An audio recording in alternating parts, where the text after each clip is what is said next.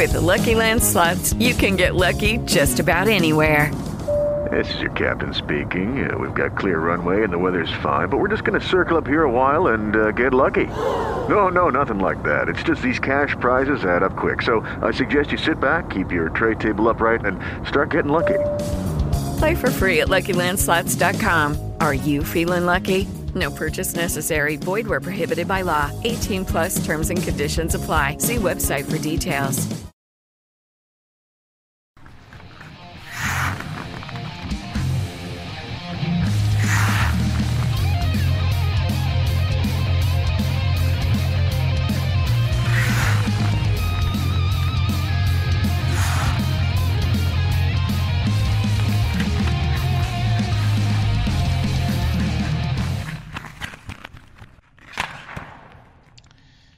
Hi there. Welcome to a live edition of the McWrap Up podcast. Scott Squires with you.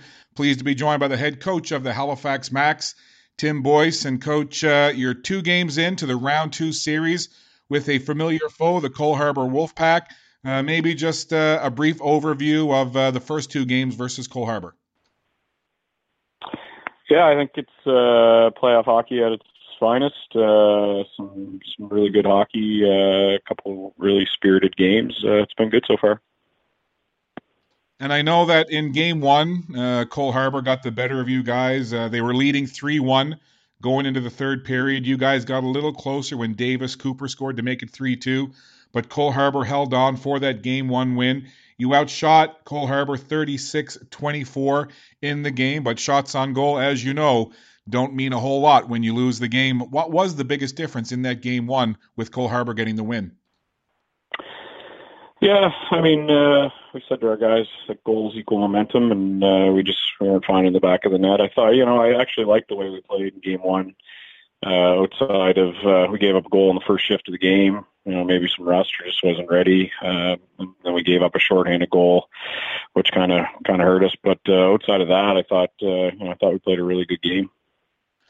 And any time that you've got a playoff series starting at home, you want to protect home ice, but Cole Harbour did what they wanted to do. They knew by taking game one, at the very least, they had a split. What was the message from the coaching staff to your guys between games one and two? Because you knew Cole Harbour was going to be looking to take two on your home ice. Yeah, nobody wants to go down 0-2, uh, especially you know starting with home ice. So it was uh, it was obviously an important game for us. Uh, guys understood that, and uh, you know I thought they came out and uh, played hard and had full marks for the win. And obviously, you know the team better than anybody, you and the coaching staff. What was kind of your feel for the way the guys were in warm up prior to the drop of the puck for game two? Did you get a sense that they were ready? Did you get a sense that they were a little nervous? But you know, as a coaching group, what were you getting in terms of a feel from your guys prior to game two? I felt good. Uh, you know, I thought they were uh, focused in the room, and uh, you know they were loose, and um, you know just uh, doing and saying all the right things. You know, we've got a lot of guys in there that have played in big games over their careers, so they know how to know how to get ready for them, and they know how to how to play in them. And uh, you know, I thought they they brought that uh, for game two. And uh, every game tells its own story. Game one was a pretty tight affair with, again, Cole Harbour getting the 3 2 win, but certainly a little more of a Wild West affair in game two. 7 6, the final score. You guys getting the win with Davis Cooper scoring the OT winner, his hat trick goal in overtime to give you guys that 7 6 victory. 52 28. You outshot Cole Harbour. Coach, uh, after the way game one went, uh, how surprised were you at how game two went in terms of just the openness of it? Yeah, definitely wasn't expecting that, but uh, you know, uh, sometimes uh, funny things happen in playoffs, and it was just one of those strange games where, uh, where the score got up there. But uh, you know, we're not uh, we're not preparing or expecting that uh, to be the trend in the series. Was there a point in game two where the shots were rising, the score were rising? Both teams eventually ended up going to their other goaltenders, taking the starters out. Was there any point during that game where you kind of pulled the guys over and had a little chat with them about the way the game was going? No, not really. I mean, just uh, kind of going back and forth and trading goal, goals. Uh, it seemed, and uh, you know, we just decided that uh, we were going to make a goalie change and try and try and stop the the exchanging of goals back and forth and uh, try and get a get a little bit of momentum from it. And you know, sometimes it works, sometimes it doesn't. And, uh, for us, it did in that game. Now, when you get to overtime in a six-six tie, uh, what was the conversation like? What was the dressing room like, or what was the mood like between the third period and the overtime? Because again, Cole Harbour, after taking game one, you knew they were chomping at the bit to go up two nothing, going back home. What was the mood? What was the message between the third and overtime? Yeah, it was tough. You know, we lost uh, we lost two forwards to ten minute misconduct there in the third, and we had already had a forward out, so we were you know we were running a fairly short bench. And that's not really our style over here. You know, we want to use everybody and try and keep the pace high. So we were struggling a little bit in there in the third, uh, but uh, just basically, you know, when it went into overtime, just uh, you know, just told the guys like, you know, you've played a very good game. You know, I feel like you've you've created a, enough scoring chances to win this game. You know, you deserve it. Just go out, go out and play to win. Don't go go out and play to lose, or just uh, keep it close. Go out and and push. And uh, you know, Davis uh, was still in the penalty box, I think, for the first four minutes or so of overtime, and I think it was his first shift actually after he got out of uh, out of the penalty box uh, that he scored on uh, scored on to give us the win. So it was nice to see. Yeah, you mentioned Davis Cooper. What a game for him. The three goals, as I mentioned, the hat trick goal, the OT winner. He had 14 minutes in penalties, kind of a full meal deal game for Davis Cooper. But you never know, game in, game out, who's going to kind of take that role of being the hero. Uh, maybe just a couple of extra comments about the performance of Davis Cooper in that game two win. Yeah, I don't think he deserved the 14 minutes. You know, I think he was just guilty by getting caught into a a little bit of a skirmish. Anybody that knows Davis, he's not. That's not his game. That's not the type of player he is. So, uh, you know, it was unfortunate that we lost him for 14 minutes. But uh, as far as his effort, I mean, the kid just oozes character and uh, a will to compete. And uh, you know, that's you know, it's one of the things we've been stressing to the guys. You just got to have a will to compete at this time of the year, and, and he certainly has it.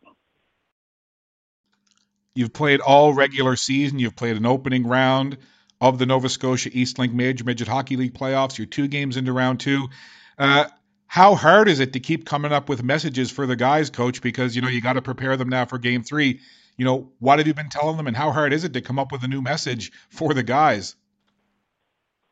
Not really hard. I mean, uh, uh, this time of year, it's easy to get up uh, for games. Everybody knows what's on the line, and uh, you know, honestly, this time of year, it's not uh, not as much so much about X's and O's as it's just uh, it's about the little intangibles. So we've been we've been focusing a lot on those things.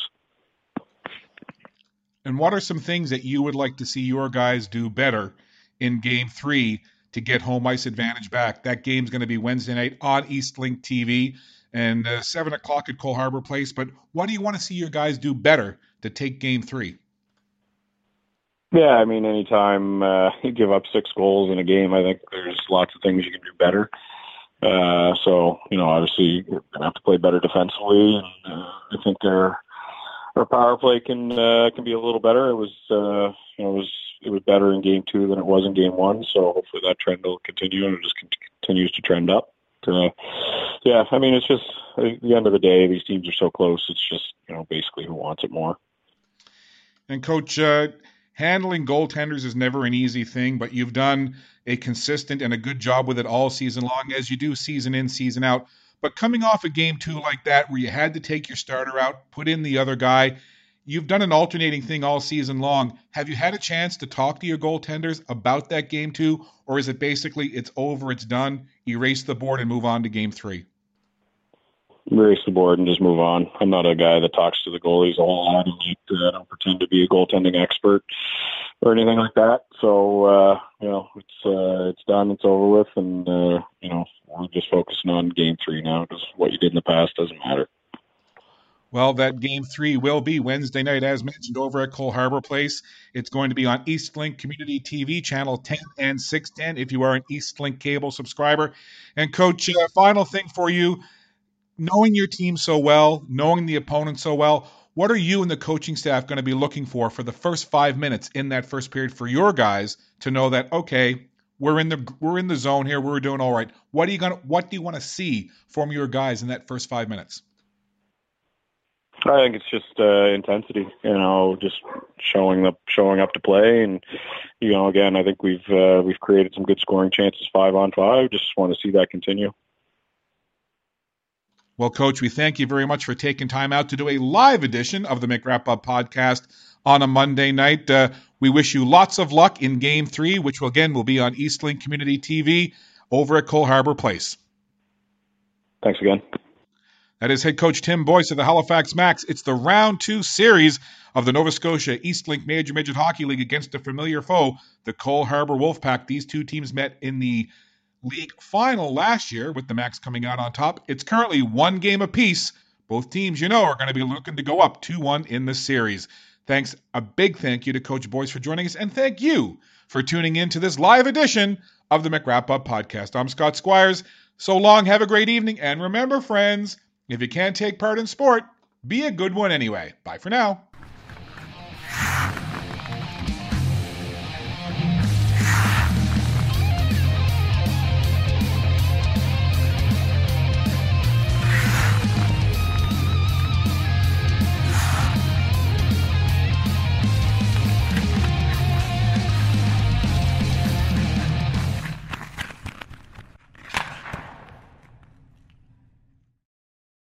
Lucky Land slots, you can get lucky just about anywhere. This is your captain speaking. Uh, we've got clear runway and the weather's fine, but we're just going to circle up here a while and uh, get lucky. No, no, nothing like that. It's just these cash prizes add up quick. So I suggest you sit back, keep your tray table upright, and start getting lucky. Play for free at LuckyLandSlots.com. Are you feeling lucky? No purchase necessary. Void where prohibited by law. 18 plus terms and conditions apply. See website for details.